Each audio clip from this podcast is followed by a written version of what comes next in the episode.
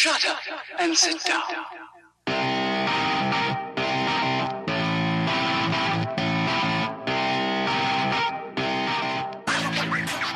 Minor illnesses like colds are a right pain in the backside. We'll pretend we're motorcycle riders in some kind of race. We'll make motor are listening to the Dialed Podcast with Matt LeGrand, Evan Price, Lance Hepler, and Jake Von During. I need to renegotiate my contract so I can get a cut of that sponsorship cheddar. It can be very easy to go in feet first after an illness. After all, you've really missed your bike and you're mentally eager and fresh to get stuck in again.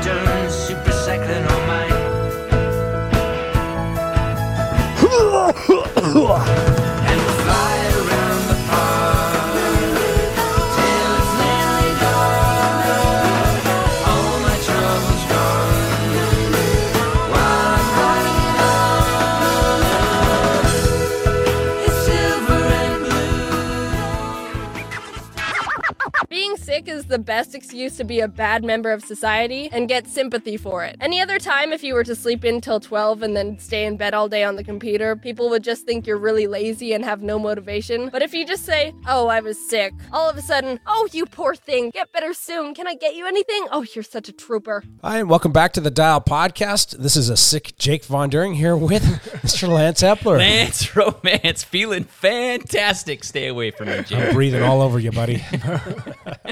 Not in the lab as a result. Uh, to his left, we have Evan Price. How's it going, folks? And what's our we we got coffee. We got a lot of drinks actually here. There are right a few now. drinks Yeah. on this table right now. I've got LaCroix. I'm double fisting LaCroix and uh, Simple Truth uh, seltzer water. the organic type. Which I don't know. How can that be organic? I don't- Don't ask questions. I, I want to ask that question. Like Kroger, please explain how this they is use organic. organic blueberries. Oh, okay, okay. Um, I'll give him that one. and with us, coming to us over the interwebs, Mr. Matt LeGrand. What's up, guys? I am still not able to drive, which means it'll be a while before I am live with this whole studio crew. I can come pick you up. You're Yeah, at we could least do in a, that. you're at least in a boot now. That's the good news. Did you put a motor I'm on in a that boot. scooter yet? Put a lot of miles on the scooter. That's my whole back pedal, man. I should go first on my back pedal. On that note, then go. back pedal for us, Yeah. Matt. Put a lot of miles on the scooter. A lot of miles. Uh, you know, got testing a lot of bike computers on the scooter, testing a lot of bike lights and things like that, and uh, and no swimming, no biking, really, no running. So uh, back pedal can be pretty fast. Scooter tastic. Mm-hmm. Yep.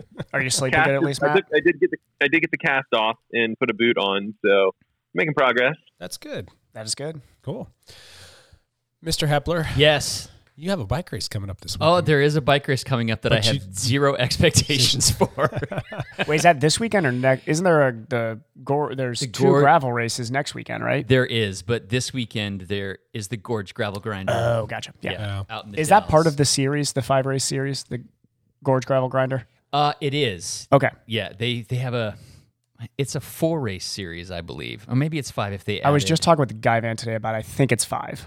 Yeah, they might. Have, they may have add, added that other Ochoco one near the end. But yeah, the Gorge Gravel race is coming up this weekend, so I have been not training for that. That's good. That, that that's a good way to go into a gravel race, is non-specifically.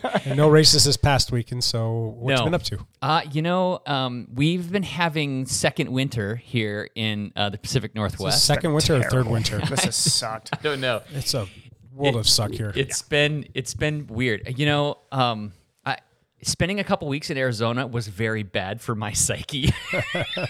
Because it was so fantastic there, and then I come back here, and I guess this is happening pretty much across the whole nation except in the south or in the southwest. Everywhere else has been kind of sucky weather. Yeah. so uh, yeah i've actually been zwifting a bit here and there and um, doing some workouts there. I've gotten out a couple of times and ridden my gravel bike and ridden my road bike a couple of times but it has um, um, the weather just like torpedoed my motivation It's also been very windy. With there, it's one thing where it's just like raining. Where it's like, okay, cool, just just just go. It's raining, but like there's like hail and wind, and it is yeah. It's not our normal winter. Normal winters are just cold, and you know what you're going to get. You know you're going to have little breaks in the day, Yeah. and it's just very consistent. This Yeah. time of year, it's like extremes. Like, Yeah. you want hail? Okay, extreme hail. You Yeah. want some snow? Extreme This is snow. this You is exactly wind, how how the weather was in Ohio, and this is the first year since I moved here. I was like, wow, this is really giving me Ohio flashbacks. Where April would hit and it'd be like, oh, you want a foot of snow? Here you go, and then the next day it's like 75, beautiful, and then all of a sudden there's a hailstorm. I mean, so did you guys get the weather alert for today? No. Oh It yeah, is- extreme It's- winds, it's right? Extreme winds, It's like 60 half, miles an hour. half inch size hail. The possibility, not a zero percent Oh, chance, it's but over there's the a inside possibility again. of a tornado. Good. Yeah. Okay. It's yep. Why there's a not? fantastic Why not? Just warning. toss it in. How about an earthquake? Let's just go and throw that in there too. Bring it.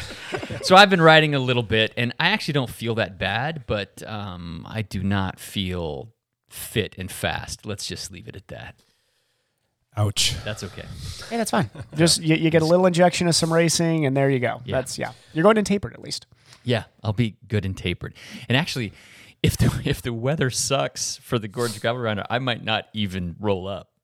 But Yeah. What is the forecast for it this actually weekend? doesn't look too bad. This weekend doesn't look terrible. Yeah. Yeah. The race is on Sunday, and the weather in uh, it actually looks like it'll be in the 60s. Oh, that'd be nice. on This is- Sunday yeah. and dry for Saturday, so it may dry out out there. But um, I don't know what the wind forecast looks like. It actually doesn't look too bad. So I don't Yep. know. Yeah, We'll cool. Hopefully, it works out well for you. Yeah.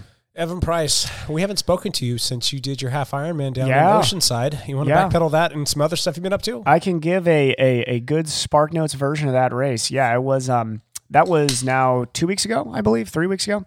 two, two or three weeks ago, I, I, I think, in the in the vacuum of time here.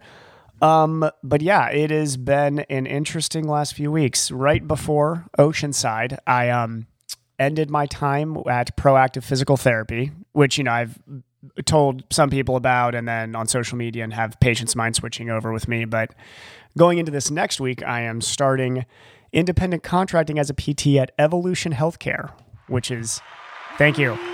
Which is, boy. which has definitely been to to be honest like a, a dream job switch this place is absolutely awesome i think a lot of the endurance sports community knows about evolution You, know, here you first told me about it, and I knew of them. I didn't Yeah. really know everything about them. And then I, I'm obviously going to do a little bit of looking up on them. Checked out their Yeah. website. I was like, oh my gosh, this place. altitude room Yeah. climbing walls like- i mean the, the, the guy who owns it is very very cool his name is brad ferrari he's a sports chiropractor and is just he he himself is a mountaineer like a mountain athlete like the guy you know i've i've had to learn what this truly is over the last few years as my little brother's gotten into climbing a lot but he goes on crazy adventures through mountains is just Oh wow. climbing, hiking, like all of that through like really really cool areas through Canada. So the the group there is amazing. It's a lot of very endurance sports driven people, athletes, clinicians. So um, it's it's an awesome place to be. It would be hard to dream up something more perfect for you. So that's going to be I'm- fun to watch you grow and blossom there. I'm pretty excited Excited. there, Yep. and it's and it's nice being able to move time around now to be a coach to really focus in on I want to coach triathlon, cycling, and running, and work with the juniors team as much as I can in this Doing a fantastic job. career switch lets it happen. But in my other career, which I'm now trying to make a career in professional triathlon, I'm kind of stopped. I've talked with Cassie enough about this to know I'm, I've stopped joking about being like, oh, just a part time pro triathlete. Like I've got. I am I'm 30 now, and I know everybody's chuckling at this, but really in your athletic life, this I, I got like a five year window now before life's going to start happening, and I'm going to get slow. So I need I need to start taking it seriously, and I think Oceanside was the, the the first race I I really locked in mentally and with my training and knew let's give this a good college try. Like I need to not just be the guy who's like, oh yeah, it wasn't last. Like I I, I Right, want to right. be a middle of the pack guy in the next 12 months. And it was it was good. The the the final result was I think we, we had on the start list, it was like 56 guys were on the start list, or almost 60. And then a bunch of guys drop out, like always, you know, there's injuries, stuff like that. But then even apparently there were some guys dropping out on like race morning and uh, b- because of like the wave conditions out there. So it's an ocean swim at Ocean swim. Oceanside, Yes. California. Beautiful city. And- Oh, yeah. Awesome city. And, I will be uh, there every year from now on. Definitely. But uh, there was surf the day Yeah. of race morning. A lot of surf, and, and uh, honestly, the day before was even more surf. It was, I think, I think we got lucky on that day. Um, but yeah, I had to learn how to r- r- swim into waves, basically. I, d- I did not grow up on the coast. For for anybody listening to this, Ohio, uh, let me give you some American geography, is a few states in from the East Coast and many states in from the West Coast, and in the middle of nowhere. So no, we do not have ocean waves there, And flat. and very flat. So, um, it, I I was lucky enough that one of the guys staying with us, Tyson Wyland, who um, is a very very good swimmer and was a very good short course athlete for a good portion of his career, and now is switching into seventy three. Uh, knows how to swim into waves very well. So the day before the race, or two days before the race, me, Cassie, um, AVT, and um, uh, Tyson go out to swim, basically. And I get panicked because I'm getting my butt beat by these waves. Swallowing Just, seawater. I'm I'm like trying to go over them and just getting smacked in the You face. don't go over them. I know. Well, Duck diving, buddy. so I know. So this is somebody who didn't grow. I, I never surfed as a I- kid. Anything. I learned how to swim in Oceanside at the beach. I mean, not At- swim, at not, like, Oceanside. not legitimately swim, but learn how to swim in the Yeah, ocean. yeah, so yeah, like that's where I spent all my summers for Yeah. birth to like moving out of. And and uh, Cassie was yeah. saying the same thing. She's like, "Oh yeah, like non-swimmers know how to swim into the waves. It's just you do it as a kid when you're in California." I'm like, "Well, yeah, when Yeah. you when you go up around lakes and rivers like that, you never know like when a wave is white capping what you do into it." So Tyson gave me a cue that actually really calmed me down. He said he was like dolphin kick and dead fish. That's all he said. He was like dolphin kick and dead fish. And what that meant was you, you kind of do a fly kick underneath the wave. You put both hands out, head down, and just dead fish. Yeah. It's like the less you move, the easier Yeah. it is to go through the wave. Yep. And all of a sudden that worked and it became fun after that. Like Yeah. I, I went from panicking to being like, I can't even do this race tomorrow. Like I cannot swim into waves to like, oh, I can actually hang on in this. So, you know, we we get onto race day. I'll fast forward everything. Yep. Ton of tension. I think there's like 45 guys on the start line. Uh, to to give a reference, I think I finished 20. Oh God, I forget where I actually finished. I think it was 21st or second. I think it was twenty first. 21st yeah so so i was i was literally as i was saying i want to be a mid-pack triathlete now i was i was the definition of a mid-pack triathlete in this race i was the i think i ended up being the actual 50th percentile but um the the swim start was nuts because the tide is carrying us way away from the buoy and even the top guys were it was impossible to sight because these waves are surfers waves are crashing in so we're all going offline it's absolute chaos I make it to the first buoy, turn, and I'm like, okay, there's a group behind me and a group in front of me. Crap, I didn't make the group in front of me. So I'm just trying to stay steady, like off these guys by like 30 seconds for the entire swim. Hindsight, this is why I'm excited to do this race again. Is I, I know how to swim into these waves now and I need to be better because that race was won and lost in the swim in the first 200 meters. it was like, who can fight into these waves and not panic was basically it. And these these pro races are insane because it's you and 50 guys who are all way too competitive in this first. I mean, there's even though it's a long race, they w- we know how important that first 200 400 is. So as an age grouper when you're told like get into your groove and like race your race, you don't get to race your race. it's the, the race is up the road if you decide to do right. that. So it's it's gone the first 200 meters. But um came out I've been swimming uh, around 28 minutes uh, in all my open water swims and came out almost 28 flat. So I was fine with it. Ran through transition, got on my bike, hammered my first 20 minutes to get into a little three person group, and um, ended up working with a guy who is absolutely, gr- I really respect him a lot. His name's Yu, and I'm going to butcher his last name because he's Taiwanese, uh, Hasio, I believe. But um, he is a great cyclist, great cyclist, great runner. And a guy named Eduardo Sandi, who is also, I've raced a few times now and is a super nice guy and is an elite runner. So, being in that group, I knew that the race was going to go well for me if I stuck with them. And I ended up doing a lot of the work uh, through a good portion of it. And then Yu went to the front and just laid down the hammer the last like 10 miles, 15 miles. Uh, after a lot of climbs in in the middle of the race, which I really liked, it was it was a tough, tough bike course, which I love, and um, I think really sapped the legs of a lot of the good runners. And you know, Yu uh, put probably a 30 seconds, 45 seconds into me and Eduardo coming into transition. And we, um, I come to the dismount line and long story short, eat it. Basically just straight Oops. eat it Wait. onto my knees You crashed on the bike coming in. on into the dismount line. On the dismount line. So i'll i'll make an i'll make an excuse that doesn't matter. I mean it's it's it's my job to not crash. Like no like there was one other guy i think that went down at the dismount line and i think maybe i heard somebody say Daniela Ryf might have gone down but i could be wrong there. But uh, it was very sandy at that line and I was coming in very hot and did my usual flying dismount. And right before I go to fly off, the bike slips on the sand and just destroyed my knees. I mean, they are still healing to to this my day, like two and a gosh. half weeks later. But um, yeah. So you know, cruise through transition, jump onto the run. I am bleeding down my legs at this point.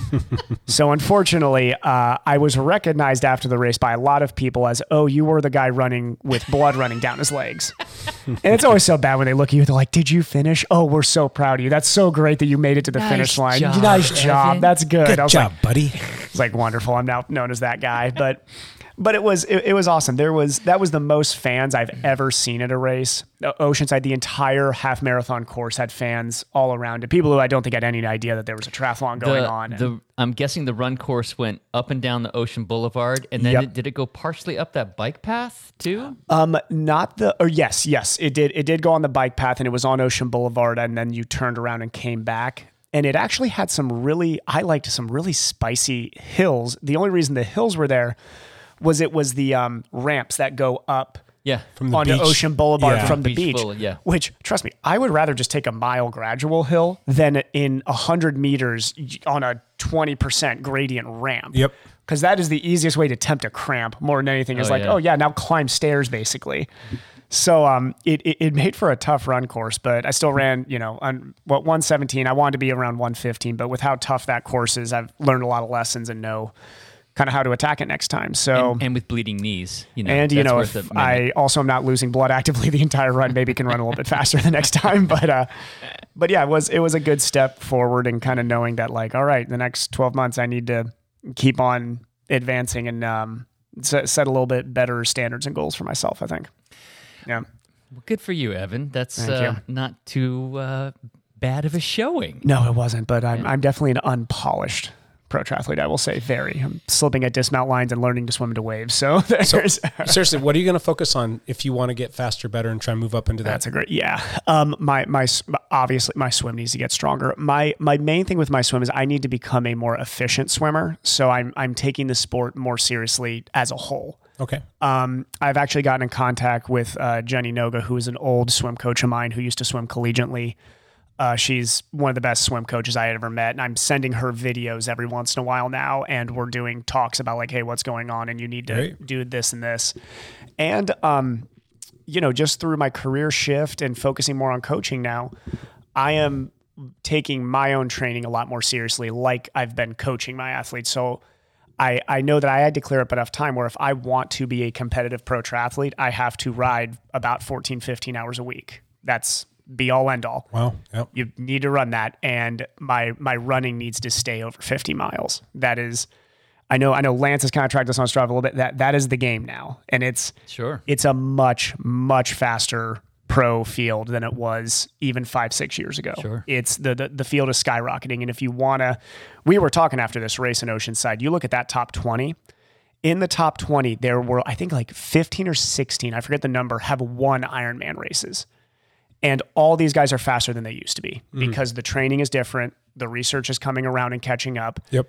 it's it's very you know I mean it, it, it's similar to what's happening in sport like running right now. Records are falling left and right. It's if The top 15 broke four hours. yeah, and that is not a fast course. Top 15. Not a fast course. And this is I mean you you have to if if you want to be fast. It's funny to see. I love the old generation of triathlon, but a lot of those guys that were fast like ten years ago now, eight years ago, they I mean they've fallen out of the field, mm-hmm. like completely fallen out of the field. Maybe because life happened or they just didn't change how they trained. But the way that they were training ten years ago does does not suffice anymore. These guys are coming in with ITU backgrounds. They are fast. You got pro runners coming to field, pro former cyclists. I mean, it is if if you want to stay in the field right now, it is getting very hard, and you have to be able to train a lot. So that's kind of my my plan for the next four or five years is to try and hang on in this field and move up it. But as Cassie was pointing out to me too, is I can I can do all these things, and I got to realize that also Yu and Eduardo, who are right around me, you know, us three raced each other for those couple spots. They're also doing those things. so Gotcha. it's Right. so it's like, oh, I want to move into the top twenty. It's like, well, yeah, now I got to beat guys that are doing all the things that I'm doing. Right. So you know, it still comes down to executing on race day. So this is going to be related, but hang in there for a second. Yeah. You mentioned that you talked to Mike Gavin this morning. Yeah. Has he uh, brought up anything to you? No, maybe so. He No. respects you to the nth degree in terms of your athleticism, but he wants to have an intervention with you. Oh God. We we had this kind of jokingly. It was it was kind of a funny thing, but I don't know. He might have something that might be worth you looking into. Uh-huh. He wants to sit down with you and and have you have a little come to Jesus moment with your your diet. With my diet, you know. honestly, Wait, Evan has better. He has better food choices on the table today than he's had in a long time. I will say I've, I've started to make little changes. I, I, I have started to make Yeah. little changes. I of of everybody I've ever trained, I think Yeah. that the respect with Guy Vane is very mutual, and I hope everybody that heard that podcast with him Yeah. was impressed by that because he's he's very soft. Like at times, Mike can be very soft spoken and he'll just kind of Yeah. undersell himself. That guy's commitment to what he's done is mind blowing Yeah. to me. It's mind blowing. So, if there's anybody I would sit down and talk diet with, it, it's definitely him because there there are things I need to change. I think the toughest part with triathlon, I've- and I've even talked with other guys. Uh, me, me and Tyson Weiland were actually talking about this with, with our diets. The the higher higher volumes of training, diet becomes so hard to stay completely clean because especially when you're you're getting close to that 30 hour a week mark the the the the benefits of still eating a little bit even if it's not fully clean versus underfueling Yeah. underfueling is very dangerous True. in, in triathlon True. yeah very dangerous so dietary changes need to happen for me but they have to happen very slowly because if i undershoot my calorie Yeah. need well, hundred percent understand that. that's yeah. that that's where it gets dangerous. And this is I'll use some examples recently. I'm not accusing them of having hit these or anything, but people like Jan Frodeno and Lucy Charles Barclay, the two world champs, shouldn't listen to my advice at all because they're smoking me and everything. Both just came into injuries recently. Mm-hmm. They both had recent switches, big big switches in their diet. Really. Full, they went fully plant based. Few of them. So that's oh, how interesting. talking it's it's not that being fully plant-based is bad in any way or making a big shift the other way is bad but you got to understand that if your body's used to something at a, that high of a level and then you just like rewrite the entire book on it Yeah. you might run into an injury. Yeah, I th- well, I think with him, it's not like he wants to sit down and tell you what to eat, but I think he just wants to sit down and tell you like what you're eating probably isn't helping you, or you could be like this percent better, faster, stronger, recovered, all that other stuff. if me and Guy Van lived together and we just made borscht for each other all the time, I Ah. would 100% change my diet because whatever that guy's doing is working. So Bra- Brandy made borscht this last Oh, week. really? and Oh we- my gosh, and that's we a- had it at home for a couple days. Yeah. Does everybody just want to get on the borscht train? I'd be 100% just getting on the borscht train right now. I'm not giving you a hard time, but I think that he No, might it's- have it's uh, something I need to look have a little into. bit of something. I mean, even if you just made like a 10, 15, 20% change. I mean, I'm not saying don't come home and eat your whole bag of potato chips and Swedish Yeah, fish and all that that's- other stuff, but I actually maybe so just fu- cut back a little bit. Funny, funny thing I've had to mention on here because I know that the Swedish fish has become the thing. Yeah. I don't take it in as my nutrition. anymore. Really? No lie, I've actually gone to for my quick gels. I go to these Annie's gels. Okay. The main reason I went yeah. to the Annie's gels was I was looking through a lot of the um, ingredients on there, and Yeah. the the type of uh, gelatin that they use in Swedish fish is really bad for your GI system. Oh, yeah, you don't and, say. And Annie's actually cut out two of those. Okay, So since good. I've been using Annie's, I feel great. What And about I'm eating. like rock stars and Red Bulls and Um, I have cut down my Red Bull use to only two key workouts a week when I'm drinking Red Bull. Okay, good for you. So I do a lot more. I- Hepler. Hepler. I'm, I'm not trying to be a pro triathlete. awesome. the, the the chips. Oh man, the chips I'm hanging on to for a long time because that is No, just maybe just like that's just making calorie demands. instead of eating a whole bag, maybe just eat half bag and save the other half for later. That's actually not a bad Yeah, idea. It really is. But yes, but uh, meat intake and dark greens have been a big focus lately. Well, if there's anybody that's going to be a great student and is going to look at everything under a, a microscope and, and analyze it up, down, and all the way around, it's going to be you. And I'm curious to see what's going to happen to you over the next, you know, six months to a year if you're going gonna to see. Make some steps forward there. We're gonna see. That's Cool. for sure. I'm just excited that bike racing's coming back soon too. Yay! yeah.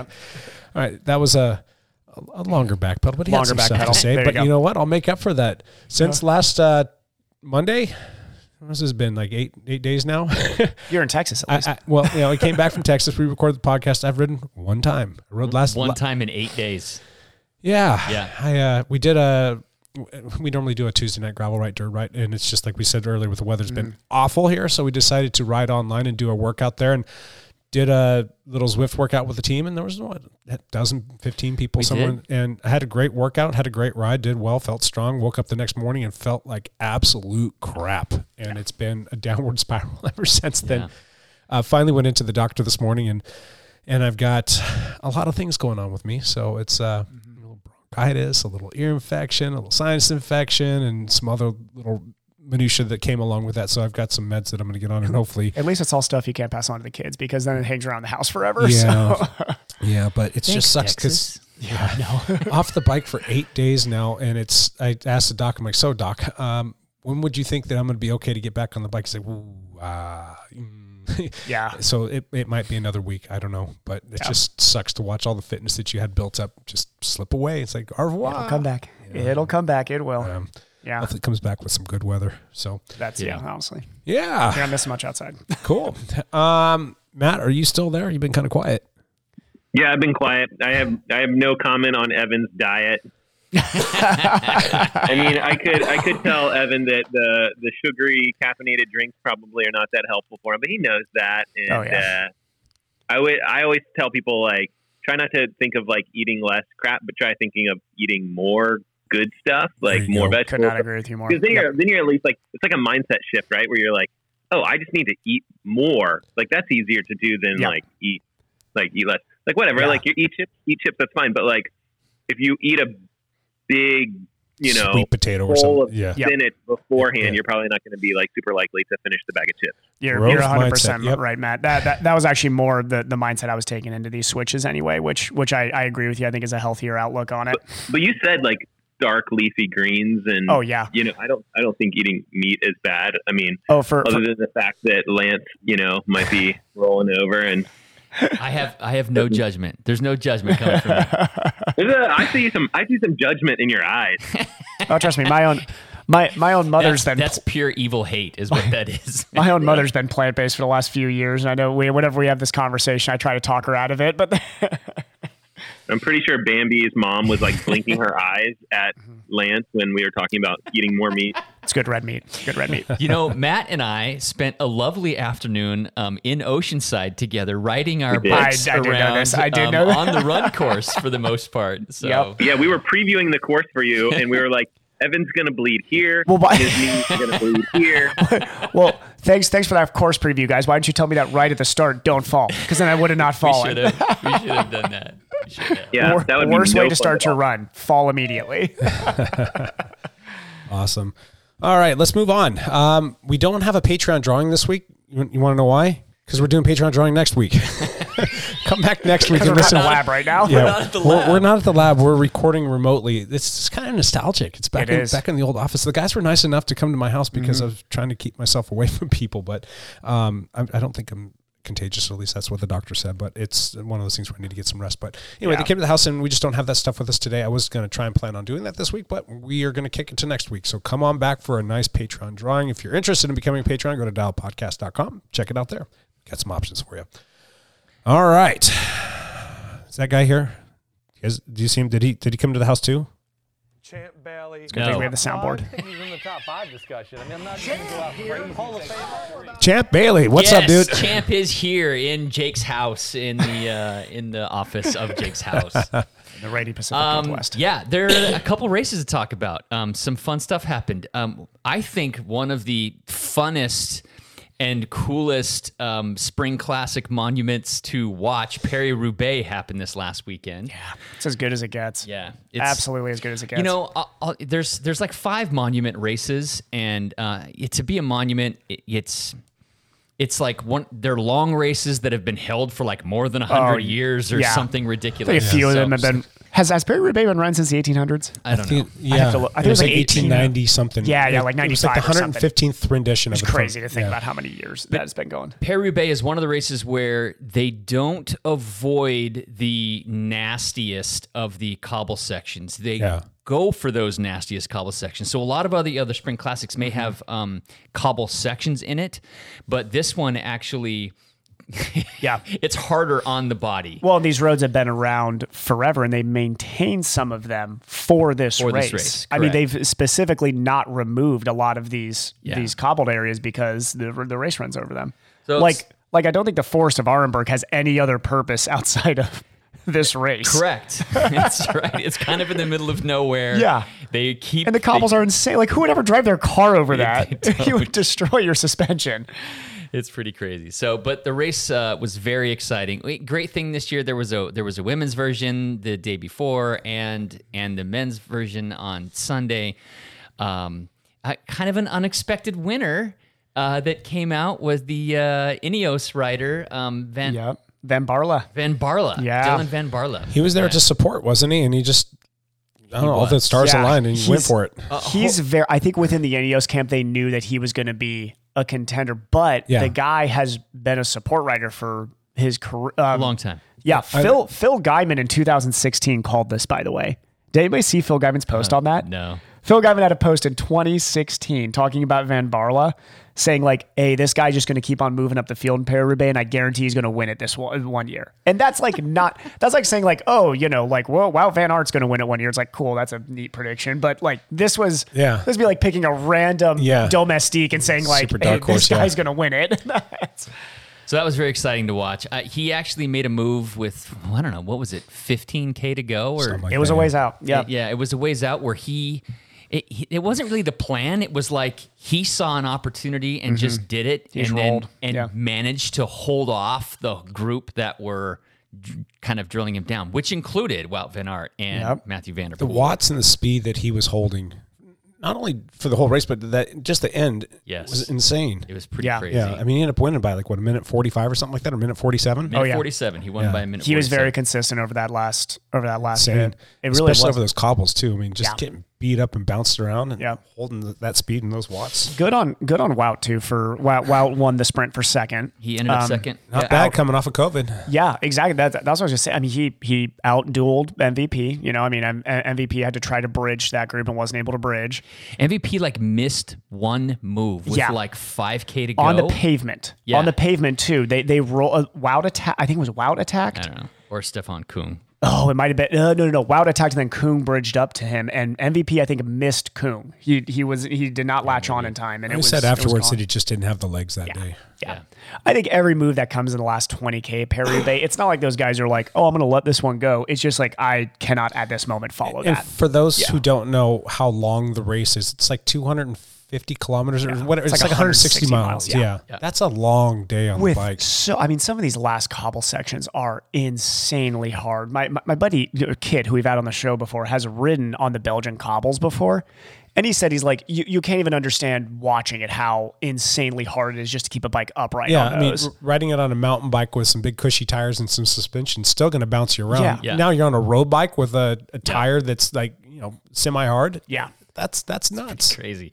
You know, it was interesting to watch uh, a lot of the like classic um, um, cobble sections. They've built like like pathways on either side of the cobbles so They that block them off. and they have to block them off for the race so that so that the riders don't actually ride on these nice this nice tarmac you know four foot wide path that are right next to the cobbles because I'm I'm guessing they built those for people to ride their bikes out there. Yeah. But um, that actually ended up causing one of the, The quick step riders yeah, to the quick step riders Oh my God, crash. yeah. um, That was terrible. Yeah, he was. He, there was a there were fans lining most of the course, also great to see. Yeah. But there was a fan that was standing on that smooth tarmac section where the riders weren't supposed to be riding, and they have these barriers like set every 30 meters or something like that um, on that tarmac so that the riders wouldn't ride on the tarmac. And the quick step rider was like weaving in and out. A lot of them were. Yep.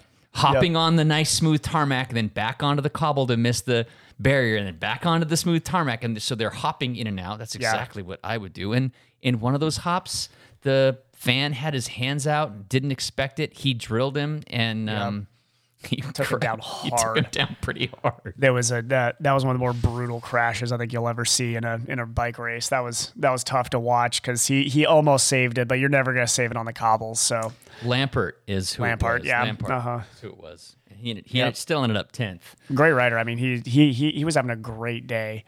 I forget who was with him at that time. Oh, it was Mohoric. So Yeah. early in the, the the race before Van Baarle goes, really, if you're watching that race, the most dangerous guy in the race was was Mohoric again. And I mean, he is no joke. Like that guy uh, just continues to put out results that show that he's going to be one of the best one day riders, period, here pretty soon. And he is, I mean, so, so strong. he's he, good. He was in a long break at Perry. I I forget when that, that break actually started, but he was in a break for a long way, latched onto the attacks, worked with guys, was just stayed in the race the whole time. And I think ended up, I know, I know he was top 10. I forget where, where Mohoric ended up. Uh, he was in that second group with uh, Wout Van Aert, but he ended up fifth. Fifth. Gotcha. Yeah. He's not he's not a wonderful sprinter. I mean, he's not going to like finish off stuff, but that guy's dangerous from like 20k out. You let him go, he's gone. The other the other crazy thing, the video that came out of of Wout Van Aert's wheel tacoing Yeah. his rear wheel was just complete and utter utter failure. it just his, failure. his rear wheel wheels. just collapsed on him Yeah. on one of the cobble sections. I guess that he had flatted and he was riding his rear wheel flat for as long as he could until his team car could get to him to swap with him and that beating on that rim finally just Yeah, took a teammate's bike and, and took off from there. It was a quick transition, but it was still crazy to see that wheel just fail. It was just like tacoed in half. yeah, it tacoed in half. Yeah. which was also pretty crazy. Which, my gosh. Still not as bad as seeing um, George Hincapie's stem snap off in Oh, the God, middle yeah. of the race. Yeah. Remember that? Yep. It was that like ten years Yep. ago or something. His stem snapped Yeah. and he went over the Bonkers. yeah. Anyway, Terrible. uh, so yeah, Paris Roubaix was great. There was another race this morning because we are recording this on Wednesday. Uh, Yep. When you will hear it, um, La Flèche Wallonne happened this morning. Yep. And uh, old man, what's his name? Almost won it. Um, Nibali? no, Valverde. Oh, Valverde. Yeah. He got. Oh my gosh. He, he got out sprinted at the line. I believe. I haven't seen the clips, but I just He's saw had a great start to his season. Anybody been watching like the early No. season stuff? Yeah. Valverde's been in a lot of moves and looking great. 41. He's forty-one. 41. Oh yeah, no, he's he's 81 guys. He's at 80. Yes, he is. He's older than all of us combined. If you combine all of our ages and faster. Is he still on Movistar? He is. Okay. Um, yeah, he's still Guy's with been on Movistar. He got for- out sprinted by Dylan Teuns from Okay. Bahrain. Oh, hey, yeah. you know what? What is he? Half his age? I think. I James is- think so. and Alaphilippe was right there too. I was going to say, Um, Alaphilippe was, uh, Yeah. was a favorite going into that race. Yeah, so Dylan Teuns ended up out sprinting Valverde by just a few meters. So pretty crazy. That Is that the same tunes, the cross racer? yeah, uh, no, that's Different guy. Yeah. yeah, that's different tunes. This is this is Dylan Teuns, not Toon. Aerts. Oh, Toon Aerts. Sorry. Yeah. Tune Combining, Tunes. combining, Tunes. combining Dylan Teuns and Wout Van Aert into one cyclocross road guy. There you go. Crazy. But other than that, I don't have any other race results to talk about. Champ out. That's hot. That's hot. That's hot. That's hot. That's hot. Guess what, guys? That's hot. That's hot. That's hot. Paris That's Hilton. hot. That's the hot seat. That is the hot seat. It's the hot seat, guys. Let's do the hot seat this week. Oh no. Matt, how you doing? Good. You want to start us off this week? Yes. Easy softball question for you guys. Bring it. Do you guys ever foresee yourself like using a uh, smartphone device and scrapping like a dedicated bike computer? For example, I mean, Uh. uh, phones are getting better, battery life is getting better. There's a lot of things that we may want like connectivity to from that particular phone. A lot of the connected bike device pieces, the power meters, heart rate monitors are going Bluetooth, meaning that that's all somewhat capable of connecting to your hardware. And then uh, the rest of it is just software, which you guys know can be quite capable on these smartphones. Can I start? Yeah. No. Go. Uh, short answer: No. It's too big. That's that's exactly what I would say. It's just it's not something I want on my handlebar. Yeah. Plus, I mean, Your Wahoo Roam was big. not near. It's half the size of my iPhone. True. But um, you know, the other thing is Probably like, not. Weight wise, is probably similar. well, Don't try to just, talk sense to us. Maybe. Just the physical form factor, like the actual real estate of the screen. Uh, Yeah, that's kind of cool. I mean, there's, there could be some applications where if I want to, you know, have more information and be able to see more stuff, but I don't want to be that distracted, and I don't want to have that much real estate, and I don't want to have the the computer or the computer, the the phone break if I should have some sort of an accident on the bike. 'Cause replacing a two, three, four hundred dollar bike computer is a lot less expensive than a thousand dollar phone. I've got I've got no for a different reason. Um, my phone just don't, got know, you don't know how to use your phone. That's that, what it is. that that that too. It scares me. Still using a Nokia flip phone. I'm staying with the CatEye computer for as long as possible. But um, uh, my phone just got wet recently, and the SIM card died on me. So like, Really? how do we? I mean, if I go outside and it's like a little bit of rain, I know that there's like covers I can put on the phone and stuff, but like that's cumbersome to put on like a waterproof cover every single time I want to go outside with the phone. And also, it's like the phones are very valuable. I don't want the thing to break. Like if I crash, like that phone's toast. Like it's gonna crack and break. And I I'd rather have a bike computer that's a little more robust, maybe, and less likely to die as soon as I crash. I, I will say this the three of us, this is a very elitist thing for us to say because there are a lot of cyclists who just use their cell phone for a bike Yeah. computer. But I cannot recall a single time I've seen somebody I think at watches a are great race- for bike Yeah. computers, too. Yeah, true. Yeah. But I haven't I've never seen somebody at a race with their phone strapped to their handlebar. So again, that makes, you know, but we're elitist jackhole racers. So Yeah, you're snob. Yeah, You're snob. so we're bike Yeah. snobs. No, and I and I've even done races with no bike computer, which I think is great. I'd rather see somebody with no bike computer than strap their iPhone onto the front of their frame. That's true. I mean, I can see some plus side. What would be some plus side? What What would you like about having your phone there as your computer? I mean, are you bigger screen, uh, e- m- maybe easier directions. That's not true anymore with these bike computers. I don't- Um, it, it- having that that quick connectivity to the internet is important. Like a lot. I mean, you guys think about this. You go for let's say Lance that you go for like a 60, 80 mile ride. You're gonna stop, pull out your phone a couple of times. Yes, I pull it out to take pictures all the time. Yeah, but i- and, and then if you really want to do mapping, I bet like if you're really lost, I bet you pull your phone out. Uh, yeah, yeah, th- that happens. Definitely. That happens a couple times a month where I'm I'm so far. I I don't have a route downloaded. I'm just out like cruising the countryside. It's usually not when I'm here in town, but I'll pull my phone out to say where the heck am I and how do I get back, and I'll type something into Google Maps and then hit the little bike icon to see which is the best way to get Yep. back. Yeah, so I will do that. Yeah. How about you, Matt? What's your answer to that question? I so the the way I phrased the question was like, could you ever foresee this happening in the future? And and I think sure, like I am I am loyal to nothing, you know, if the software is better on the mobile phone and they have a good mounting system and you know that if it makes more sense for me to use my phone, I will absolutely jump ship. Uh, I don't have you know some sort of like Garmin tattoo on my butt cheek, but I have been thinking about it. But you know, uh, I, I could see like that. You know, You mobile have to software. prove that, Matt. What's that? You have to prove that. Yeah. Oh, don't worry, Lance. don't you worry. Uh, but I'm just thinking, like, with all the new technology that's going to come down the wire with like heads-up display systems and things like that, I could just, I could see the, you know, some sort of like feature that we haven't thought of yet coming to a mobile phone first, and it taking a long time for uh, bike computers to catch up in the like two, three year time frame, whereas mobile phones are like, you know, you know, every month there's some new phone coming out with some super ridiculous screen and fantastic cameras, and I could just see all of that being integrated into some sort of bike computer system, and it just being a home run, and all of us like changing our mind, and being like, yeah, of course, you know, it's better, so we're going to do it. Now you bring up an interesting point um, in that the heads-up display could be something that could definitely, at least I think so. I think it could definitely inter- um, basically disrupt the whole bike computer industry, like making them obsolete. If you've got Yep. a heads-up display that works with your glasses, that's not cumbersome, like the Garmin thing that came out, was it the Insight maybe or something that whatever they called that thing?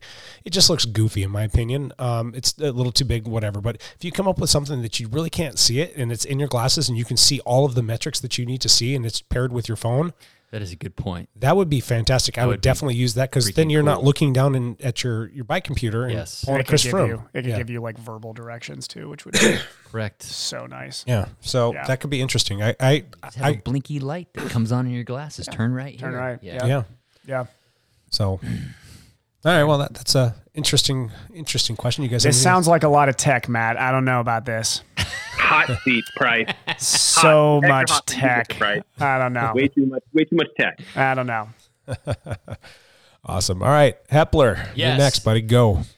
Okay. Um, this this question is kind of um, it, it, it's inspired by the suck weather we're having here in the, in the Northwest right now.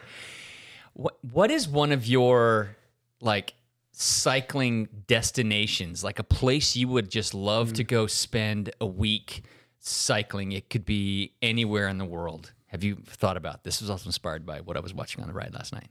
Wow. Girona. Okay. I, Yep. I'd love to do a week long training camp in Girona, swim, run, and bike. Yeah, definitely.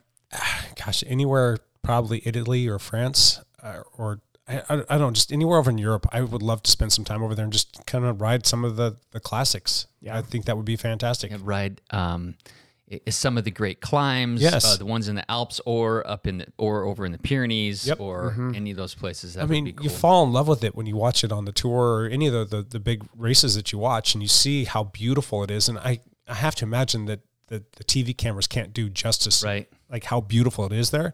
I'd love to be able to go see there. And I would want to go do it at a leisurely pace, though. I wouldn't want to necessarily try and go out and race it or And try drill and it. set any kind of PRs. Mm-hmm. I'm not going to set any PRs because I've never done it before, but you know what I'm saying. I'd be Yeah. able to like really soak it in and like, you know, capture some video, take camera, just experience it and go out there and have fun. That would be utterly fantastic. Mm-hmm. so we got two votes for Europe. What about you, Matt? Yeah, I, I agree with the Europe vote.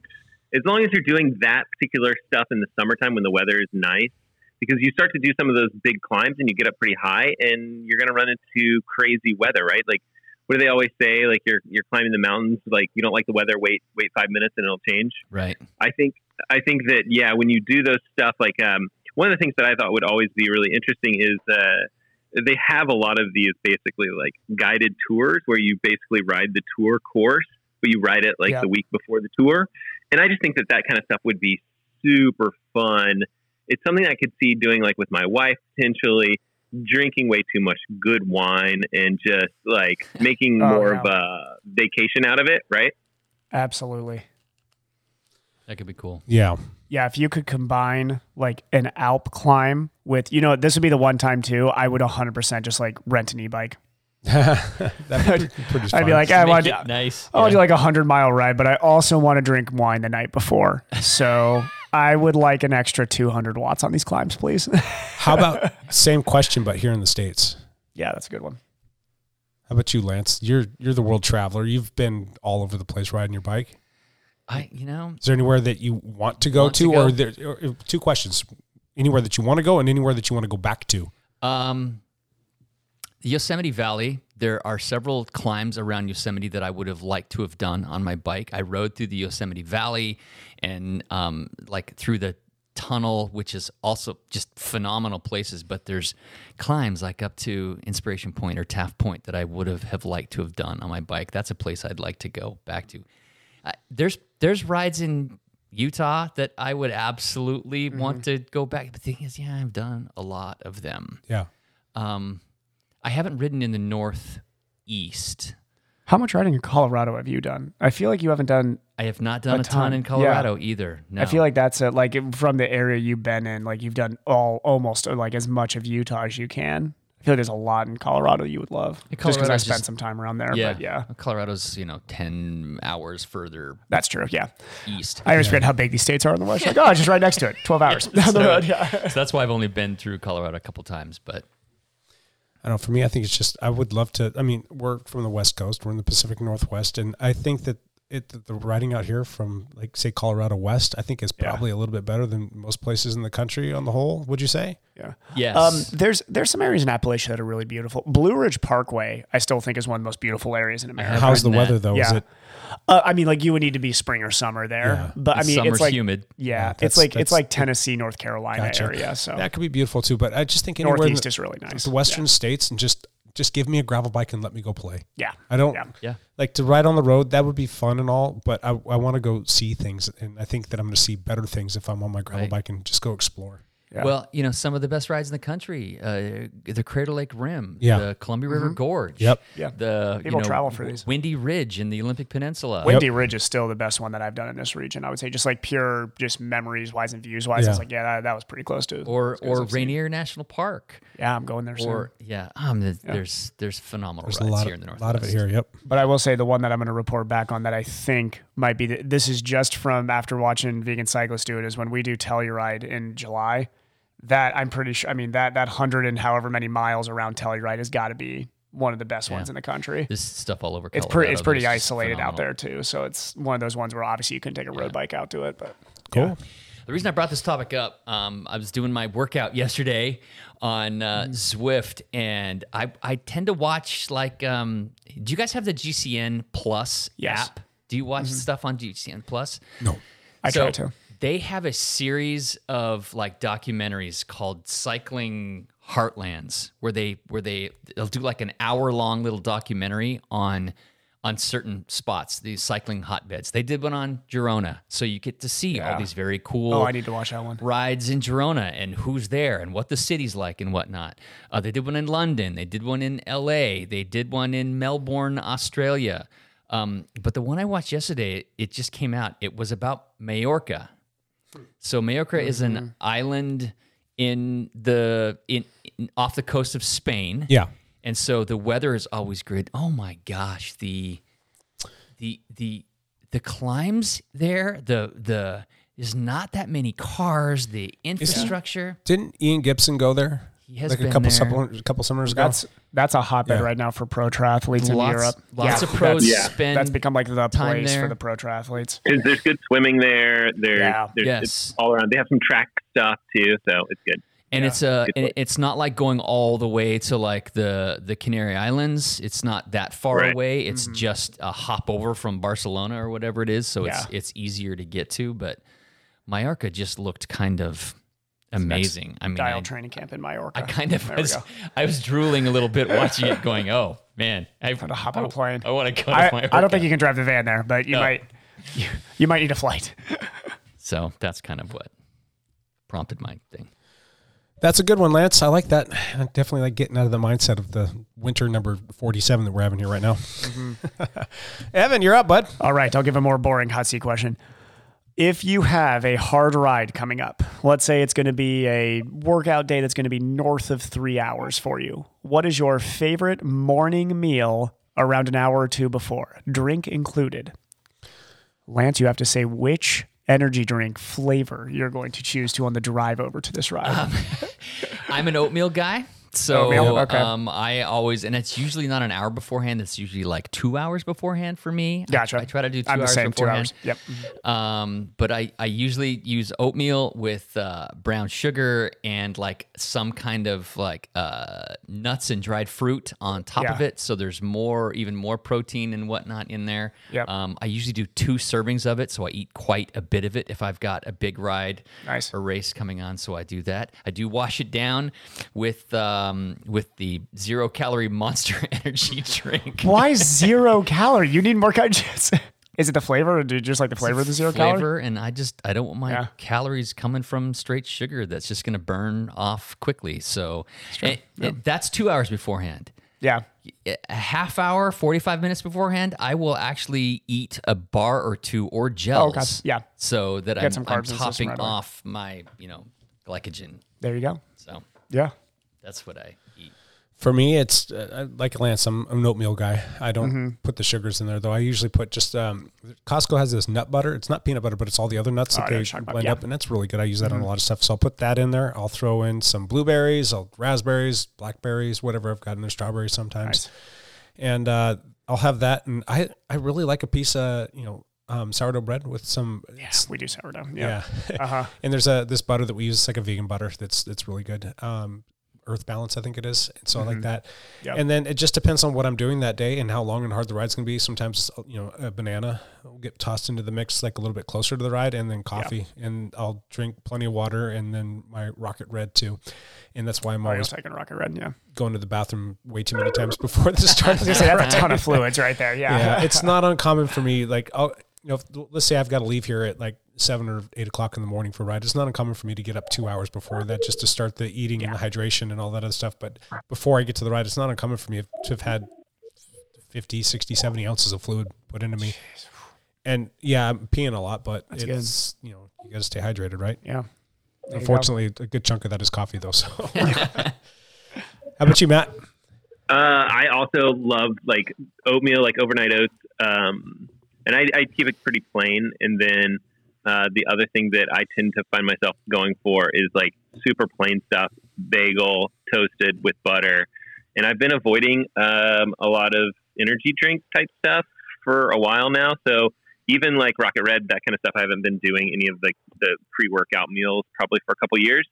Um, but uh, coffee is uh, sadly some it's something that I have a struggle you know struggle with. Like I quit it sometimes, or I switch to decaf sometimes, but I find myself going back to coffee a lot.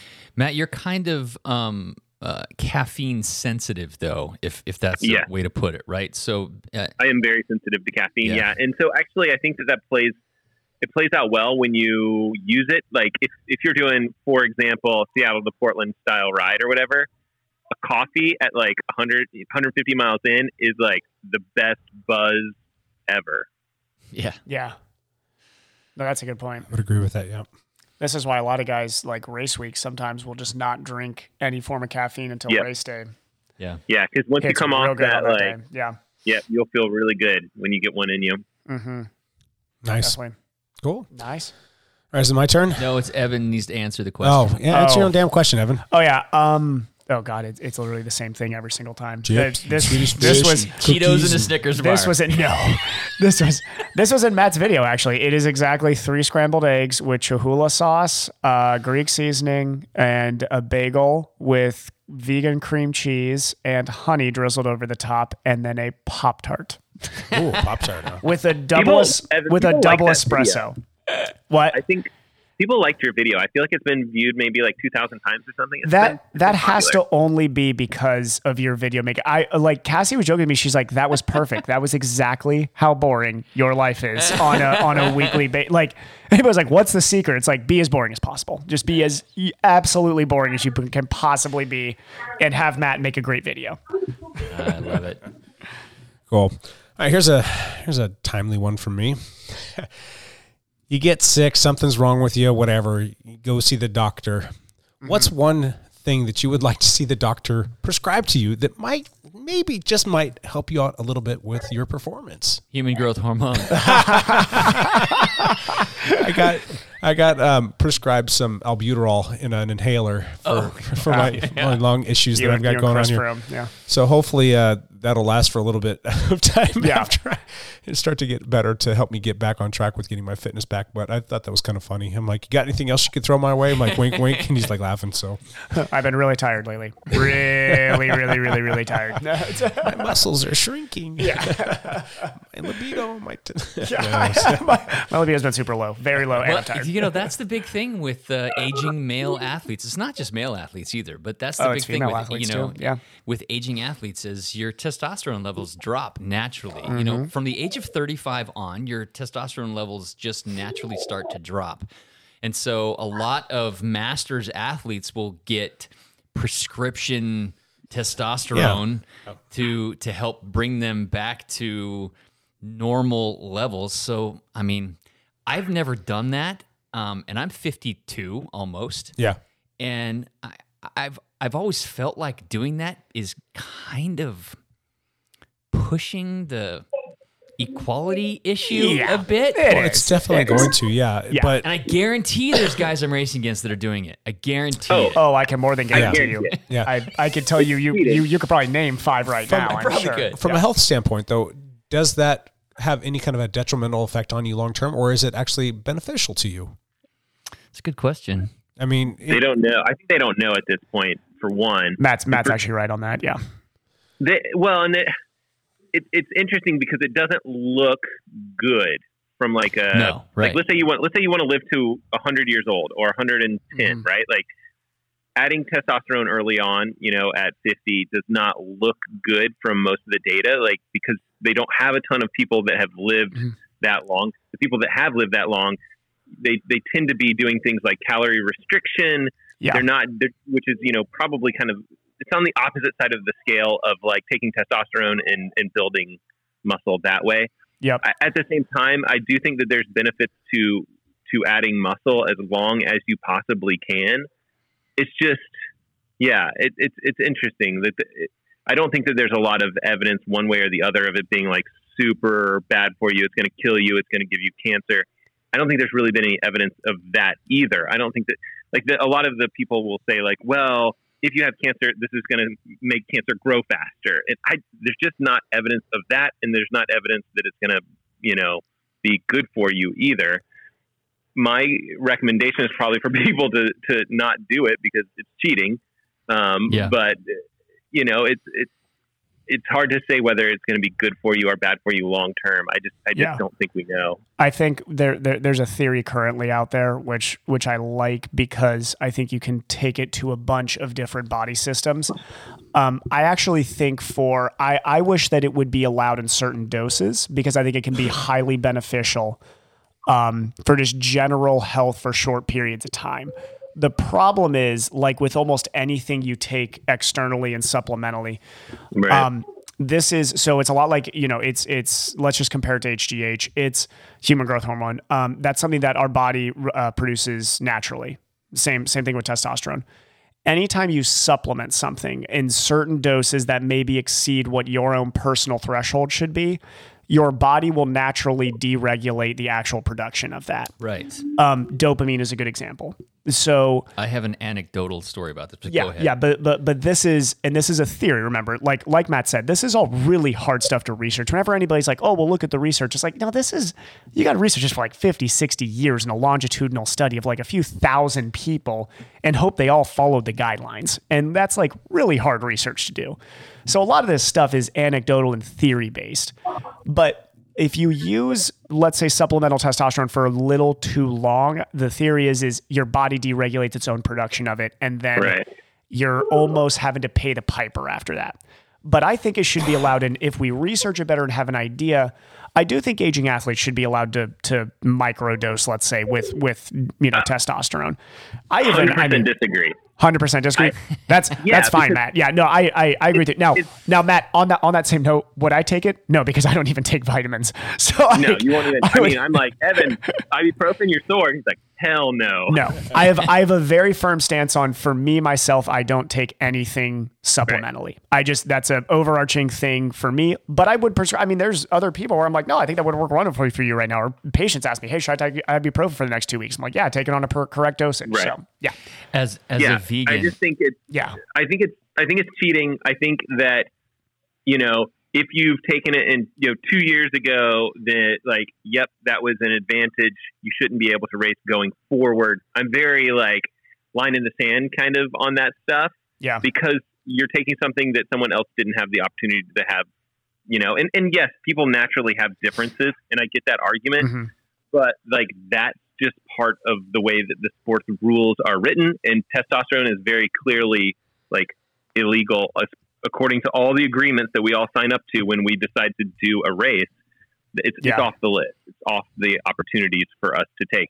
Now if you're never going to race again and then you know then sure like maybe if you think it's going to be i mean you do you right? I mean like i'm not here to tell you what to do but you know like I, yeah, Yeah. I don't know. It's it's a, it's it's tricky No, it's a for me it's, personally. It's a good I hot could button issue. it- I could definitely see it like helping my Achilles recover, or probably there are other HGH drugs would be your better option, actually, Matt. Yeah. Sorry, sorry, But, sorry to get know, I specific mean, on their tendon healing, but yeah. so Matt, let me ask you this question: If you went back to your doctor and your doctor says, "Hey, I want to put you on a regimen of HGH, HGH, yeah. to help you through this process, so that we can get you back to doing the thing that you know and you love," Right. are you going to say, "You know what, um, doc, I'm sorry, I can't do that. I'm a competitive athlete, and I'm going to want to come back and you know compete and all that other stuff, and I don't want this to I- be an issue." Or are you? Gonna, I think what you do at that point is you have a long conversation with yourself or your family or your friends, and you say, you know, I think this can help me get back to Yeah. going for long runs on Sunday. Yep. Not like, but then I think it's one of the things where it's like, I'm I'm not going to race again. Like you almost, and and this is like a tough call, right? Like everyone's going to have to make, but but I think that's the decision that you're making there. It's like, hey, yeah, doc, I you either tell the doctor, hey, you know, I'm planning on racing, you know, six months from now, a year from now, two years from now, um, and this would this would disqualify me from you know being able to do this race. Are there any alternatives that I can take to help me recover and things like that, but that are all legal through our you know sports governing body system or whatever? Or you say, or you say, federation, sports sports federation. But I think, or you say like, you know, and this this could be me, right? Like this could be my exact situation where it's like, hey, Matt, we think HGH is going to get you out there doing the thing that you love to do, which is go for the runs on those trails, going for long rides. You know, if it's like that or not being able to do those things, then I'd be like, yeah, screw racing. Like, give me whatever it needs, you know, I need to take to be able to get back to doing what I think is. You would have to think the quality of life is more valuable than the capacity to go compete. I don't know. For sure.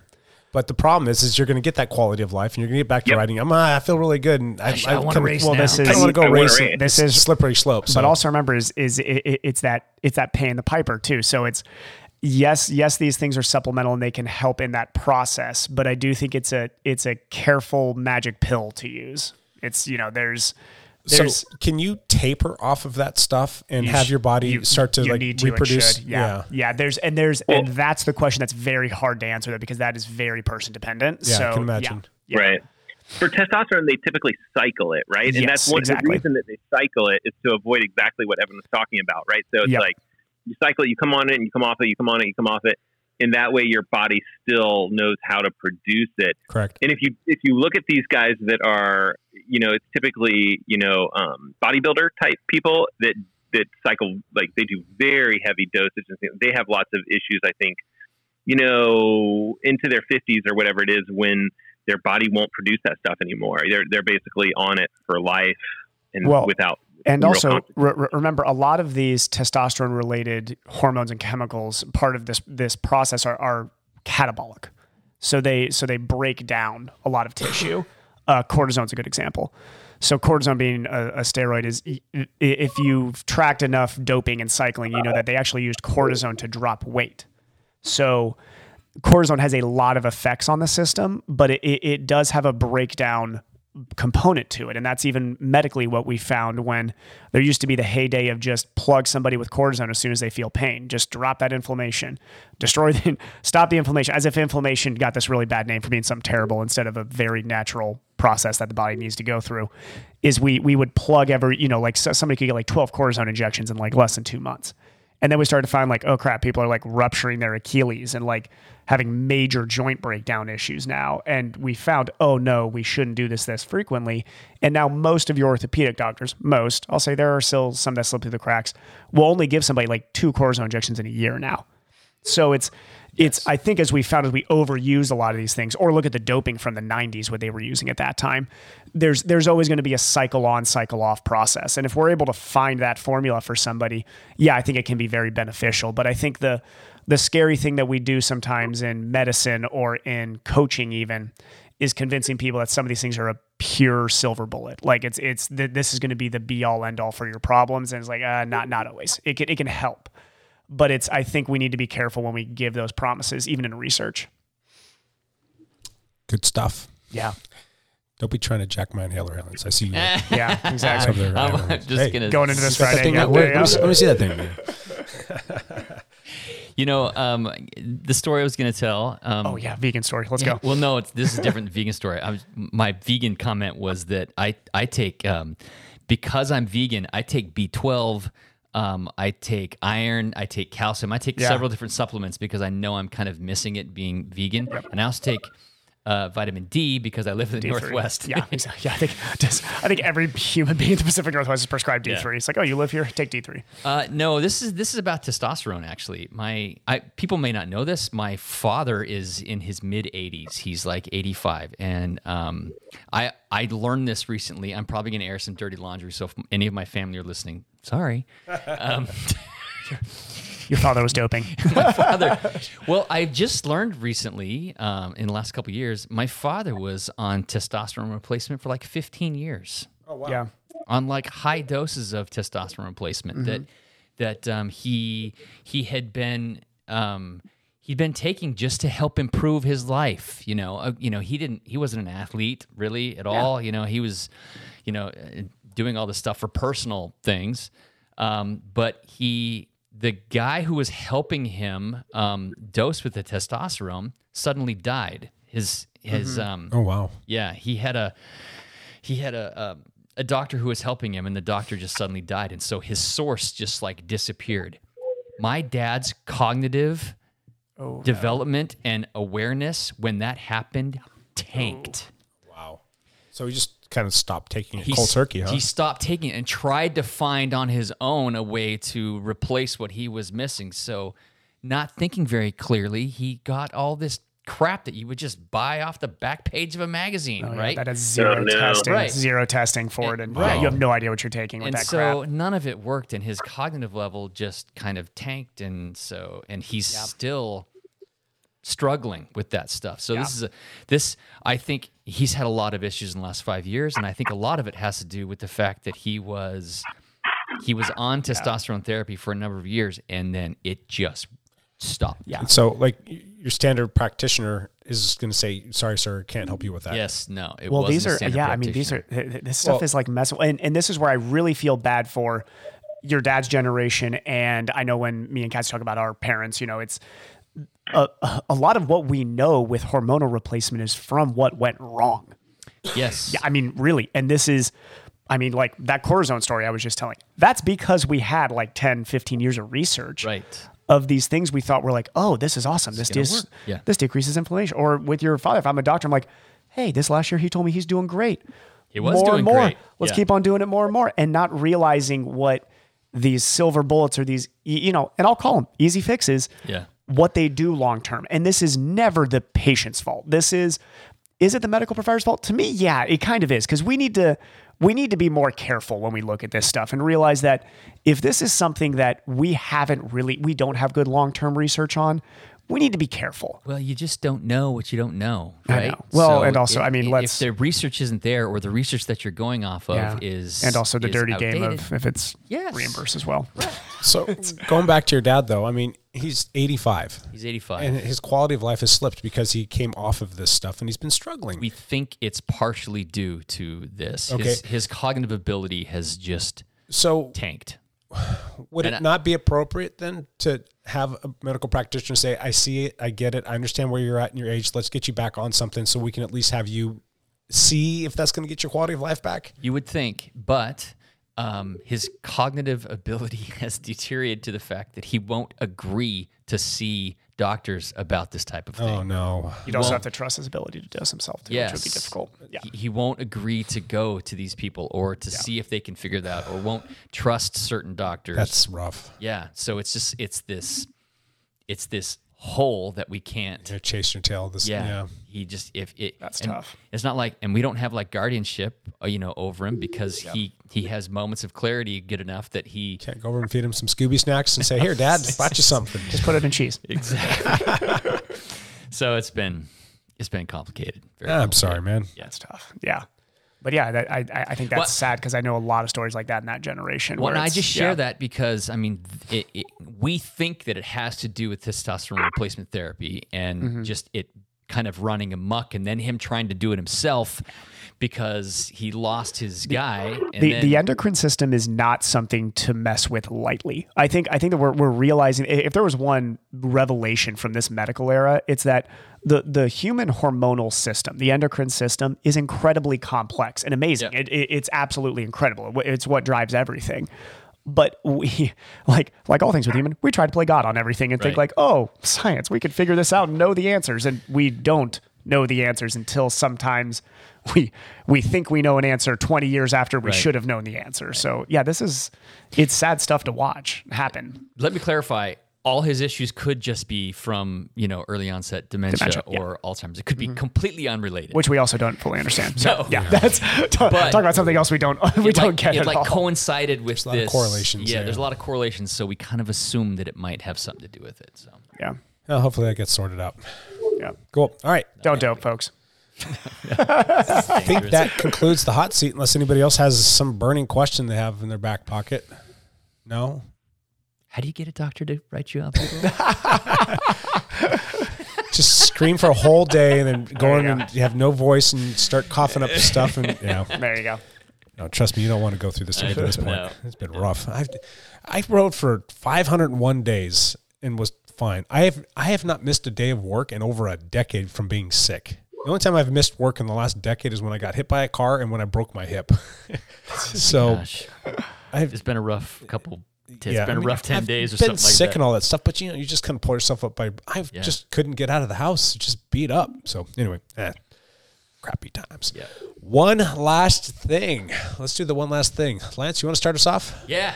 You were Uh, looking into the sky like, let me think of something, yeah, something to think pick of on one, you. yeah. think about. Uh, just just uh, planning to go do the Gorge Gravel Grinder this weekend. Yeah, Um, yeah. Last year at this race, I ended up fourth in my division behind uh, one of my teammates, John Hatfield, and a couple Yeah. other monster hitters from uh, POA. Yep.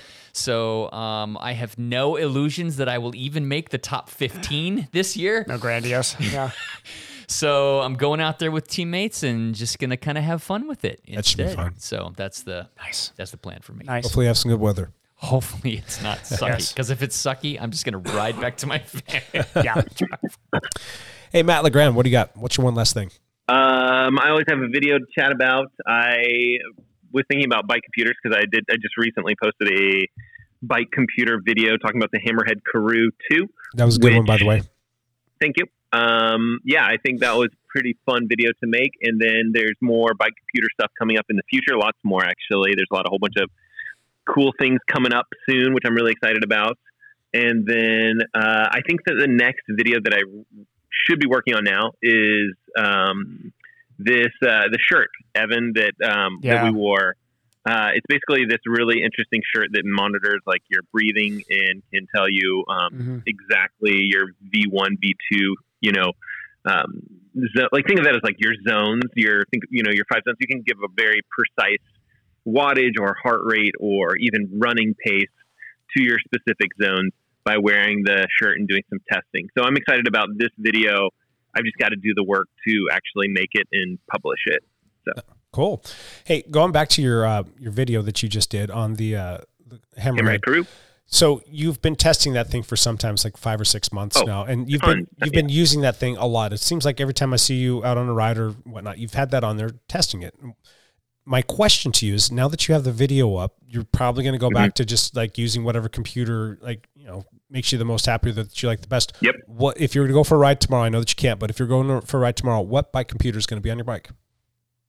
Uh, a bike computer that's not out yet, Oh, to- to- so I can get as many. Still testing. Well, it's like uh, so. This is how it goes. Like, it's, I feel like I never get to just like ride with whatever bike computer I want to ride with. It's because I always have something looming in the back of my head. Got to have this computer tested by April, you know, whatever, or got to have this one by May fifth, or got to have that one by June first, or whatever.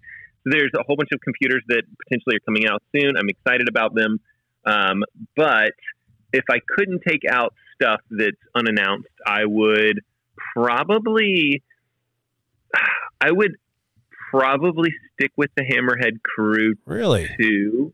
Yeah, I do. I like it okay. Um, because it's that that's one of the mostly I I do whenever I write I'm thinking like, okay, well, I need to test this or that or whatever, and so I never really am just writing for funsies. But that that computer's changing every two weeks, so I feel like Yeah. if they announce some slight change to their climber feature that I need to test it, or their climb pro feature, you know, think of it that way. Yeah. That climber Uh, feature is know, I- fantastic. and I've given away a whole bunch of computers as well. So, like, I would say something like um, the Bolt V2, but I gave that one away to some lucky commenter. I only have the Bolt version one, which I still think is a perfectly fine device, right? And so, the truth is, if I wasn't like testing something or whatever, I would just be going with something super simple, and it doesn't have to be the latest greatest thing. If it's the Bolt version one, I would be perfectly fine with that. Um, that's probably the last computer that I kind of purchased without the intent of doing any sort of review of it. Just was like, Yeah. this is a this is an affordable bike computer. I don't need anything fancy. Let's just use this. Uh, and then I, you know, of course, start testing other things and Gotcha. seeing what things I like. I do like the Garmin computers because they're great for mountain biking. So That's cool. Yeah, we um at the lab, you know, so Hammerhead was recently acquired. What was it, like five months SRAM. ago by SRAM. Yeah. Yep. And we are we work with SRAM all the time. We've we've been like a big supporter of theirs, and um, we've got a really good relationship with them. And when they were acquired, um, I was talking with them, and they they kind of know what we got going on and how we go about our process of doing things. And excuse me, hold on one second. smoker, smoker, yeah, your whole life. smoking. Don't um, they actually chose us to be one of the distributors for the Hammerhead, which they only are having like a very few limited group of people that can do that, or they're being very select about them. Like, oh, that's Cool. kind of cool. So we actually have um, quite a few of them on the way. They're in route right now, and they sent Nice. me a, a demo unit to play with and try out. So after watching Matt's video and after talking to him and talking to other people, I've always been intrigued by that, and I want to. Oh, I think you'll like it. So, Shot, yeah. so we'll have a bunch of those down at the lab here pretty soon, Nice. and really kind of interested to see how it works. So And Matt's video about it was actually very interesting because he says all the things he likes about it, but there were I think there were four things that were really kind of big hangups for you. It's not perfect, I think, is what it was, or And um, yeah, it, yeah, and and so th- they're not huge things, right? Like it is responsive. It's very, it feels very much like a mobile device, like a mobile phone device. I think that you guys would like it. There's just a couple little things like I don't love the mount. I don't, you know, they they have this little rubber stopper on the USB thing that Yeah. you just are going to lose immediately, and the battery life isn't as good as what we've kind of grown to expect. You really kind of need to charge it every single time you ride, and so it's just like a couple of things that I would say, you know, if you're if you were to drop four hundred dollars on this device, like you want to know going into it, like are these going to be things that are going to upset me, you know, after having purchased it? Uh, and I and I, that's the kind of stuff I wanted to kind of post to the review, just so people are aware of like, you know, the the few issues that it does have. It is a cool device. They are doing very cool things. I kind of think that they may be one of the one of those companies that maybe Garmin should be most scared of in a lot of ways. Yeah. Although, who knows? Garmin's overdue for new bike computers as well, and Yes. so who knows what they're going to do, right? So I just it'll be really interesting to see how that goes. I just love the fact that they're pushing innovation and they're pushing Yes. the Yep. limits in terms of like what it is that we can expect as like a an end device. You know, like the things that we can get out of that. It's f- fantastic. I mean, just that climber feature alone. that- Yep, exactly. Not having to load a route in. yeah, Everybody, take note. Do that. I mean, we've been talking about that for the longest Yes. time. Do that. That that is freaking awesome. So, And I love think Garmin can do it. I think Wahoo's going to struggle a little bit, but I, I would be surprised if Garmin doesn't do that. They just have so much data to work with. yeah. And yeah, I, I hope that Wahoo Wahoo is like one of the few companies that doesn't have any sort of real Climb Pro type feature.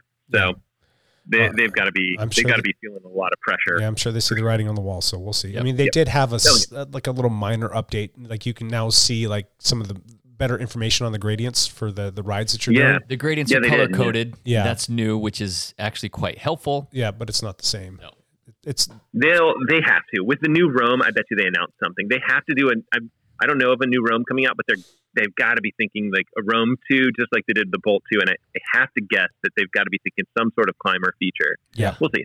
gotcha. Cool. All right. Thanks, bud. Um, Evan Price.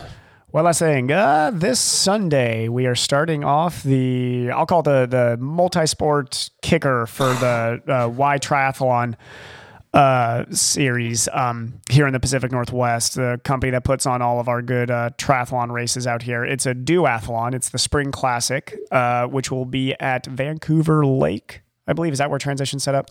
You- so. Jake would know. I'm, I'm pretty sure it's Yeah. Vancouver Lake. Yeah. I should find this out because I have to be out there. I'm pretty sure it's all the- Vancouver Lake. the That's- cycling support. So That's where I was last year. Yeah. So so it'll be uh, uh it, it'll be fun. It's always good fun to get out there for the first one of the year and just you know get to see everybody. So I will be out there hopefully helping with some of the uh, numbering before the race, and then I think the duathlon goes off at eleven. So you're not going to do it though, correct? I'm gonna do the duathlon. Oh, yeah. you are? I'll just jump in. Yeah. That's yeah. fantastic. I didn't Right, think no. you were going to do it for some reason, but yeah, that's Nah, I'll, I'll, I'll always. I think that this year I always decide that any any Y race I'm basically going to do, um, and just just use them as just train, just just in a training day, basically. So That's, it, it's good for them too. Your presence, you're not going to want to say Well, this, but your I'm- presence is a good thing to be out there and competing, and people can say, I just- "Oh, I get to race against a pro triathlete." that's uh, you know yeah, well hopefully if i'm tired enough a couple of guys can be like yeah i actually was really close to him the entire time he looked terrible but um yeah no i why, why is so awesome that even a lot of the people i coach i've been trying to convince everybody that's like hey I know you got your Ironman race coming up, or you got this or that, but like you, you, we need to do the local racing. It's going to be a part of your training. We don't Yep. have to taper for them all the time, but there's some. I mean, the PDX race coming up, uh, which is the week, uh, two weekends before I get married.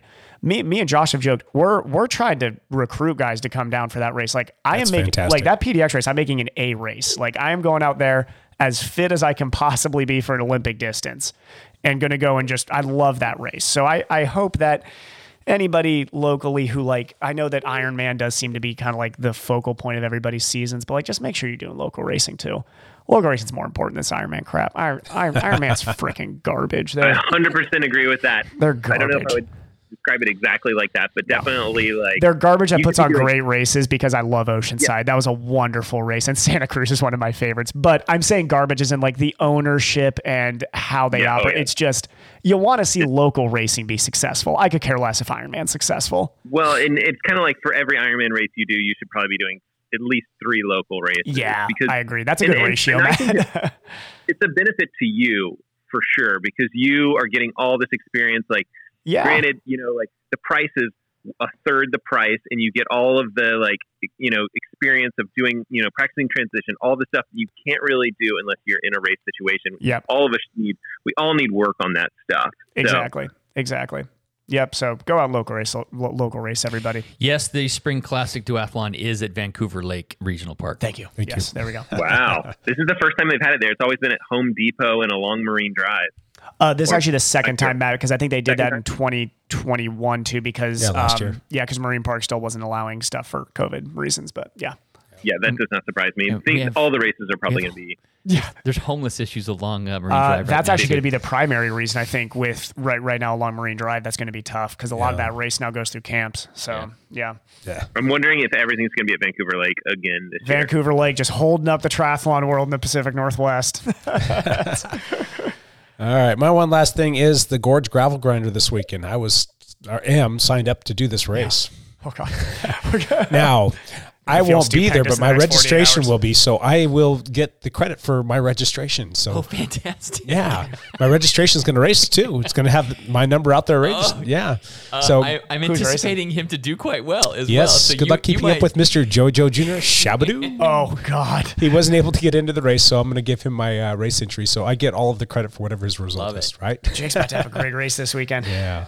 Ah, man, I'm so bummed to miss that. I was excited and training was coming around. I was feeling good. The rower was working and my fitness was feeling good. And gosh, dang it. There's at least a gravel season coming up, so at least we got we you got more options coming up through the summer. yeah, Hopefully, we'll see. I'm just gonna have to go back to the drawing board, but I, you know, like everybody says, it'll come back around, and I'll I'll do the work. And hopefully, it again coincides with some nicer weather coming out, and we'll get back to doing all the normal weekly stuff and yeah. snap it back. Just give it a second. We need a lunch ride once this like rain and hail and wind clears. So we've been doing those Wednesdays. on Wednesdays out of the lab at 12:30. Yep. So All right. yeah, once you can get back to riding, Matt, you should come join us. It's uh, I'll just bring my scooter. I don't know what you're talking about. it was been fun. They're just like a nice flat zone two ride that everybody kind of stays together and has fun. So, all right, boys. Anything else? I don't think so. All right, this was fun. It's nostalgic. It was kind of kind of nice to have the gang back together too. Yeah. It's nice. It is. It's very nice. Back in the old house. Yeah. Well, we do appreciate every, yeah, we do appreciate everybody listening. We'll be back next week with another one. Until then, bye for now.